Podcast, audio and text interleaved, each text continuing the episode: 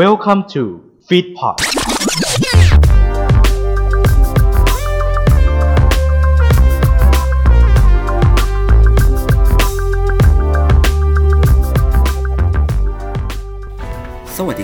นี่คือ EP 1 ของ Top Software ครับ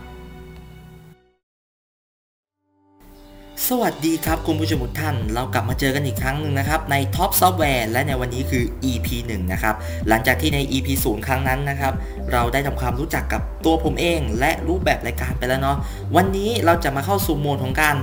แนะนำซอฟต์แวร์และแอปพลิเคชันต่างๆนะครับผมในวันนี้เนาะผมจะมาแนะนำซอฟต์แวร์และแอปพลิเคชันนะครับที่เกี่ยวข้องกับการ work from home นั่นเอง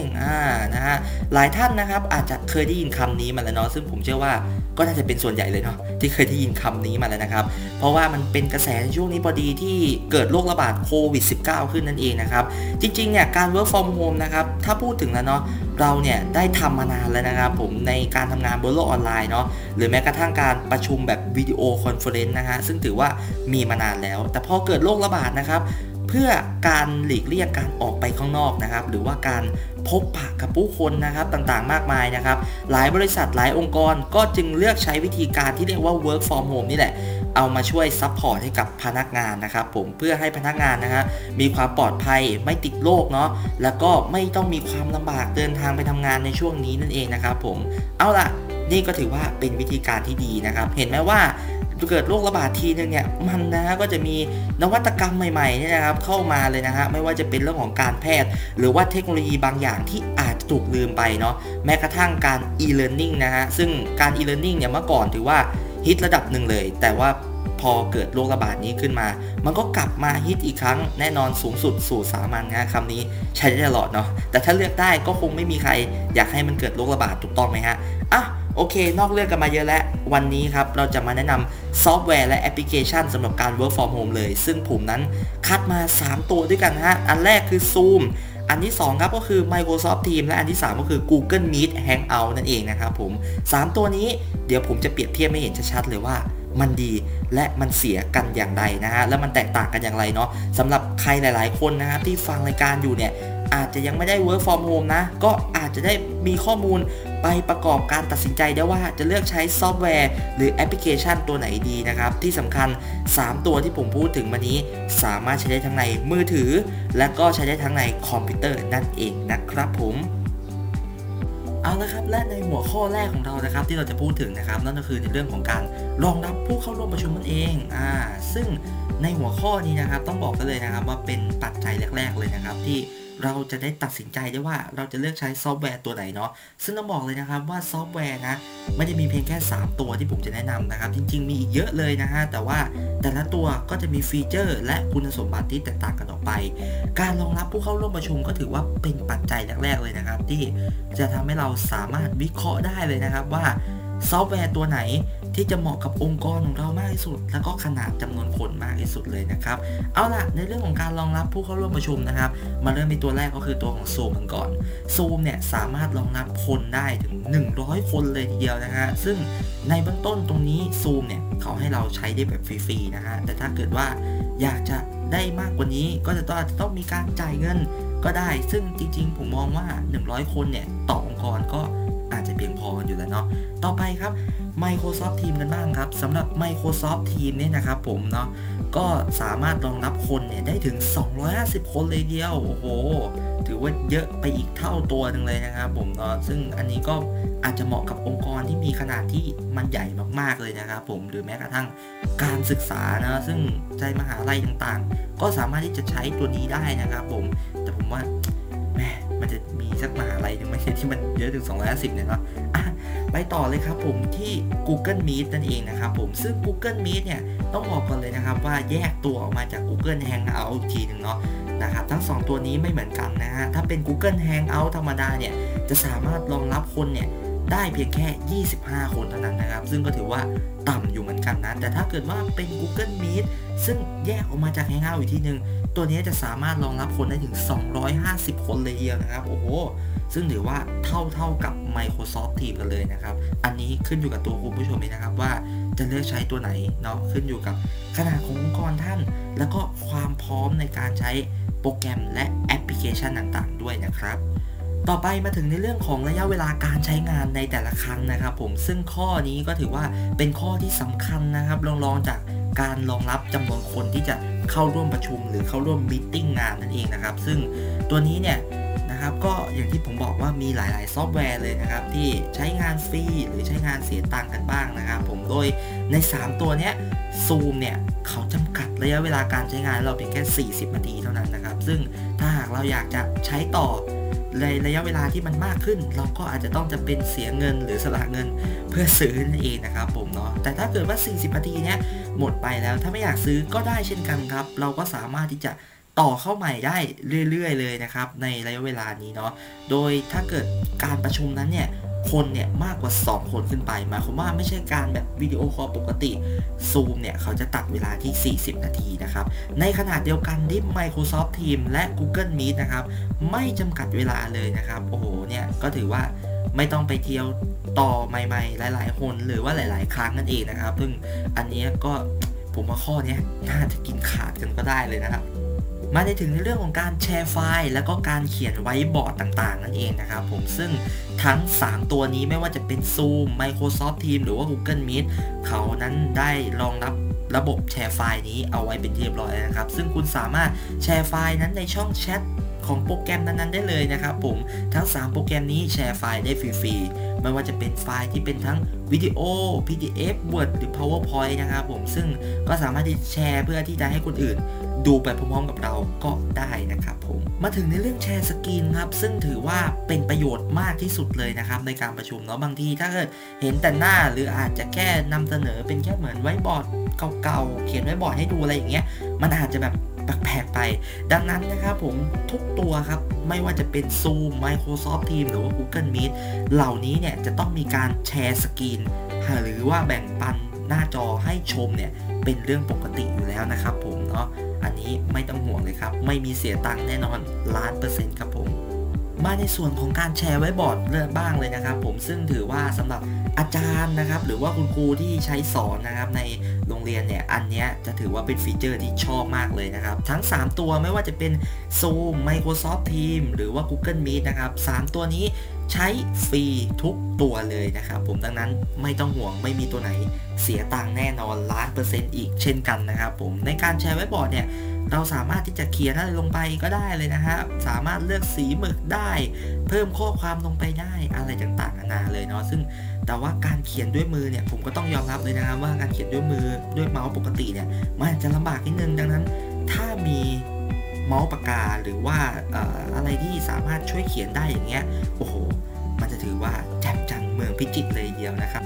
ในเรื่องของการบันทึกการประชุมเนี่ยก็เป็นอีกส่วนหนึ่งที่สำคัญนะครับเพราะว่าบางทีแล้วเนี่ยอาจจะมีหลายคนเนาะที่ไม่ได้เข้าร่วมประชุมกับเราหรืออาจจะฟังบางช่วงบางตอนไม่ชัดดังนั้นการมีบันทึกการประชุมเนี่ยก็ย่อมถือว่าเป็นสิ่งที่ดีอาจจะทำให้เราไปดูย้อนหลังได้หรือว่าสามารถกลับมาดูตอนไหนก็ได้เช่นเดียวกันนะครับผมในการบันทึกประชุมเนี่ย Zoom และ Google Meet ใช้งานได้แบบฟรีๆเลยนะครับผมสามารถบันทึกหรือว่าเรคคอร์ดได้ตลอดเวลาเลยยกเว้น Microsoft Teams ที่ต้องเสียเงินนะจ๊ะตัวนี้เนี่ยต้องลำบากนิดนึงเนาะนะครับผมแต่ว่า Microsoft Teams ก็รองรับคนเยอะนะก็ลองไปพิจารณาเอาเองก็แล้วกันนะครับผมนอกจากที่เราพูดไปทั้งหมดแล้วนะครับยังมีอีกฟีเจอร์พิเศษนะครับของแต่ละโปรแกรมอีกด้วยซึ่งเราก็คัดมาอันที่มันพิเศษเลยนะครับผมสำหรับตัวโปรแกรมเฉพาะอันนั้นนะฮะเริ่มจาก Zoom กันก่อนครับ Zoom เนี่ยเขามีฟีเจอร์หน้าเนียนนั่นเองนะครับหน้าเนียนเนี่ยหมายความว่าไงก็หมายความว่าเวลาเราเปิดกล้องอะไรอย่างนี้เนาะบางทีแล้วหน้าเราอาจจะส้มๆหรือว่าอาจจะมีสิวอาจจะอะไรอย่างเงี้ย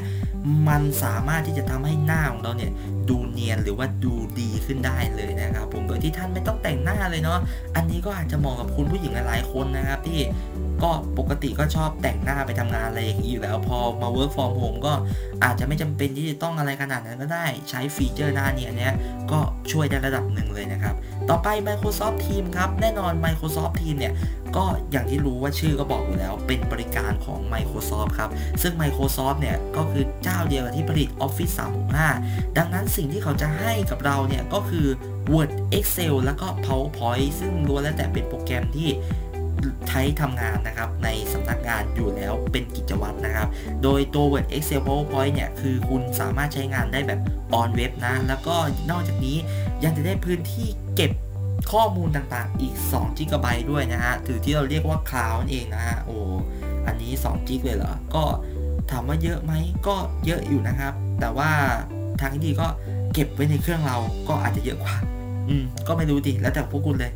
นะฮะเอาล่ะสำหรับ Google Meet นะครับผม Google Meet เนี่ยสามารถบันทึกวิดีโอเนาะลง Google Drive ได้เลยนะครับตัวนี้ก็คือบริการของ Gmail หรือว่าบริการของ Google อยู่แล้วนะครับผมสำหรับตัวของ Google Drive นี้นะครับทีนี้นะครับหลังจากที่เราพูดไปในแต่ละหัวข้อแล้วเป็นที่เรียบร้อยนะครับในส่วนท้ายนี้ผมจะมาสรุปทั้ง3ตัวนี้ให้ฟังถึงข้อดีแล้วก็ข้อจำกัดนะครับผมเริ่มจาก Zoom ก่อนนะฮะ Zoom เนี่ยข้อดีของมันนะครับข้อแรกเลยก็คือสามารถใช้งานได้ง่ายแล้วก็รวดเร็วนะครับผมโดยที่คุณอาจจะไม่จำเป็นต้องลงชื่อเข้าใช้เลยนะโดยเฉพาะในตัวของแอปพลิเคชัน Zoom Cloud Meeting นะครับผมซึ่งที่มีอยู่ในมือถือเนี่ยคุณไม่จำเป็นต้องลงชื่อเข้าใช้ก็ได้สามารถกดJoin Meeting โดยการใส่ ID Meeting รวมไปถึงสามารถใส่ Password เนี่ยแล้วก็เข้าประชุมได้เลยทันทีโดยที่คุณอาจจะไม่ต้องลงชื่อเข้าใช้นะครับนอกจากนี้ฟีเจอร์อื่นไม่ว่าจะเป็นตกแต่งฉากหลังหรือว่าฟีเจอร์หน้าเนียนใสอันนี้เราก็แนะนำกันไปแล้วนะครับผมมาในส่วนของข้อจำกัดครับข้อจำกัดเนี่ยนะครับอย่างแรกเลยคือ Zoom เนี่ยจำกัดเวลาอยู่ที่40นาทีต่อการประชุม1ครั้งนะครับยกเว้นการประชุมแบบ1-1ซึ่งถ้าคุณประชุมแบบนั้นแบบปกติ Zoom เขาให้คุณใช้ได้แบบยาวๆเลยจ้าไม่ต้องทำอะไรแยงสิ้นเลยนะครับผมและที่สำคัญ Zoom เนี่ยนะครับผมเมื่อไม่นานมานี้ก็มีข่าวเกี่ยวกับเรื่องของช่องโหว่ด้านความปลอดภัยของข้อมูลเนาะที่มีจำพวกคลิปการประชุมต่างๆหลุดออกไปรวมถึงลักษณะของภาพโป๊เปื่อยด้วยนะครับผมซึ่งตรงนี้เนี่ยใครที่จะใช้ Zoom ก็ต้องพิจารณาให้ดีและพยายามอัปเดตซอฟต์แวร์รวมถึง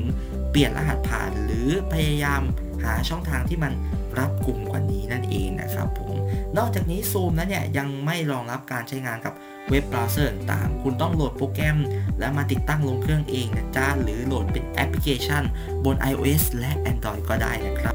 ต่อมาในส่วนของ Microsoft Teams นะครับ Microsoft Teams เนี่ยโอ้โหข้อดีต้องบอกเลยว่ากว้างแล้วก็เยอะมากๆเลยนะครับเรียกง่ายๆว่าแทบจะ all in one ในโปรแกรมเดียวเลยก็ได้นะครับโดยที่ข้อดีของมันเนี่ยแน่นอนครับ Microsoft Teams เนี่ยเขาก็แถมโปรแกรมที่เป็นของตัวเองมาให้แล้วนะครับไม่ว่าจะเป็น Microsoft Word Excel PowerPoint อะไรต่างๆพวกเนี้ยที่มาอยู่ในรูปแบบของเว็บเนี่ยเขาแถมมาให้แล้วนะครับนอกจากนี้ผลิตภัณฑ์ต่างๆของ Microsoft ก็ใช้งานร่วมกันง่ายๆมีแอปพลิเคชันในระบบ Microsoft Teams ให้เลือกดาวน์โหลดได้ใช้งานอีกนะครับนอกจากนี้ยังแจกพื้นที่เก็บไฟล์เนี่ยถึง2จิกด้วยกันนะครับผมนะครับพูดง่ายๆก็คือ2จิกเนี่ยต่อ user นะและยังให้ถึง10จิกใน1ทีมด้วยโอ้โหอย่างนี้นี่แม่น่าใช้ซะเหลือเกินเลยนะครับผมเนาะแต่ในข้อจำกัดของมันนะครับก็อย่างที่บอกไปในช่วงแรกๆนะครับก็คือบันทึกการประชุมไม่ได้นะครับถ้าคุณอยากจะบันทึกการประชุมเนี่ยคุณก็อาจจะต้องสละเงินสักเล็กน้อยหรืออาจจะสละเงินมากๆหน่อยเพื่อที่จะให้มันบันทึกการประชุมได้นะครับผมและสุดท้าย Google Meet นะครับผมเนาะ Google Meet เนี่ยข้อดีของมันก็คือสามารถไลฟ์สตรีมเซสชั่นการประชุมได้เลยนะครับเป็นที่ผมบอกแล้วว่าตัวนี้เนี่ยเป็นตัวเดียวเนาะที่สามารถไลฟ์สตรีมได้ถ้าเป็นตัวอื่นไม่ว่าจะเป็น Zoom หรือ Microsoft Teams ที่แนะนำไปเนี่ยอันนั้นอาจจะต้องเสียตังค์เพิ่มนะครับผมทีนี้ยังแจกพื้นที่เก็บไฟล์ใน Google Drive ได้อีกด้วยและแจกไปถึง15 GB ต่อ User นะครับโอ้โหเยอะเข้าไปอีกนะฮะในส่วนนี้นะครับผมและยังสามารถใช้งานกับผลิตภัณฑ์อื่นของ Google อื่นๆก็ง่ายเช่นเดียวกันและปรับระดับคุณภาพของวิดีโอและเสียงได้แหมอันเนี้ยถือว่าเป็นเรื่องที่จำเป็นเลยนะครับผมเพื่อให้ได้ประสิทธิภาพของการทำงานอย่างดีที่สุดนะครับทีนี้ในส่วนของข้อจำกัดมันก็มีเช่นเดียวกันครับสำหรับไฟล์และวิดีโอนะครับที่เราเอาไปแปะไว้ในห้องแชทนะครับจะไม่อยู่ถาวรนะครับผมถ้าให้มันอยู่ถาวรไปตลอดเนี่ยเราก็จะต้องสละเงินของเราบ้างไปนิดนึงหรืออาจจะมากๆก็เช่นเดียวกันนะครับผมเนาะแล้วก็ยังมีการสมัครที่อาจจะซับซ้อนแล้วก็ยากนิดนึงนะครับผมต่อการเข้าถึงอันนี้ก็เป็นอีกเรื่องนึงนะครับผมที่จำเป็นเหมือนกันนะครับเอาล่ะครับและทีนี้ก็ขึ้นอยู่กับตัวของคุณผู้ชมเองแล้วนะครับว่า อยากจะใช้ซอฟต์แวร์ตัวไหนมากกว่ากันนะครับไม่ว่าจะเป็น Zoom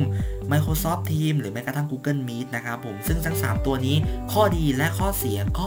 แตกต่างกันออกไปนะครับผมได้เทียบให้ฟังกันแบบเห็นชัดๆกันแล้วนะครับทีนี้ก็ขึ้นอยู่กับตัวของคุณผู้ชมจะเลือกแล้วว่าอยากจะใช้ตัวไหนมากกว่ากันนะครับผมโดยจะต้องประเมินทั้งตัวองค์กรด้วยหรือแม้กระทั่งประเมินกันไปนะครับในส่วนของว่าตัวเองเนี่ยจะสามารถใช้ได้หรือว่าใช้คล่องกันมากน้อยขนาดไหนนะครับผมเพราะว่าต่อให้จะมีซอฟต์แวร์เนี่ยมากมายขนาดไหนนะครับแต่ถ้าเกิดว่าเราใช้ไม่เป็นเลยหรือยังทำอะไรไม่ได้เลยมันก็ไม่มีประโยชน์นะครับดังนั้นการฝึกฝนนะครับผมเป็นเรื่องที่สำคัญนะครับจะทำให้ทุกคนสามารถเก่งในการใช้ซอฟต์แวร์ได้แบบผมนั่นเองเนาะยังไงก็ตามแต่นะครับฝากคุณผู้ชมติดตาม Top Software ไปแบบนี้ในทุกๆสัปดาห์เลยนะครับเพราะว่าผมจะมีสาระแล้วก็เรื่องราวต่างๆที่เกี่ยวกับเรื่องของซอฟต์แวร์รวมไปถึงการรีวิวหรือว่าเปรียบเทียบแอปพลิเคชันและซอฟต์แวร์ต่างๆมากมายมาให้คุณผู้ชมแน่นอนเลยนะครับสามารถรับฟัง Top Software ตอนใหม่ได้ในทุกวันอาทิตย์เวลา 20:00 น.นะครับและสำหรับสัปดาห์นี้ใน EP 1 ของเราต้องลากันไปก่อนสัปดาห์หน้าจะมีเรื่องราวอะไรให้น่าติดตามก็ฝากเอาไว้ด้วยนะครับวันนี้ผมท็อปสุทธิพงศ์ลาคุณผู้ชมไปก่อนครับสวัสดีครับ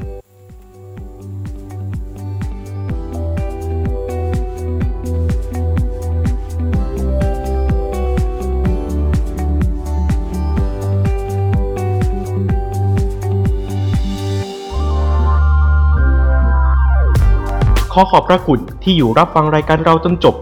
อย่าลืมมาติดตามและติชมพวกเราได้ทาง Facebook Twitter และ Blogdip รวมถึงติดต่อโฆษณากับเราได้ทาง FeedPod 2019 @ gmail.com FeedPod Feed Happiness in Your Life with our podcast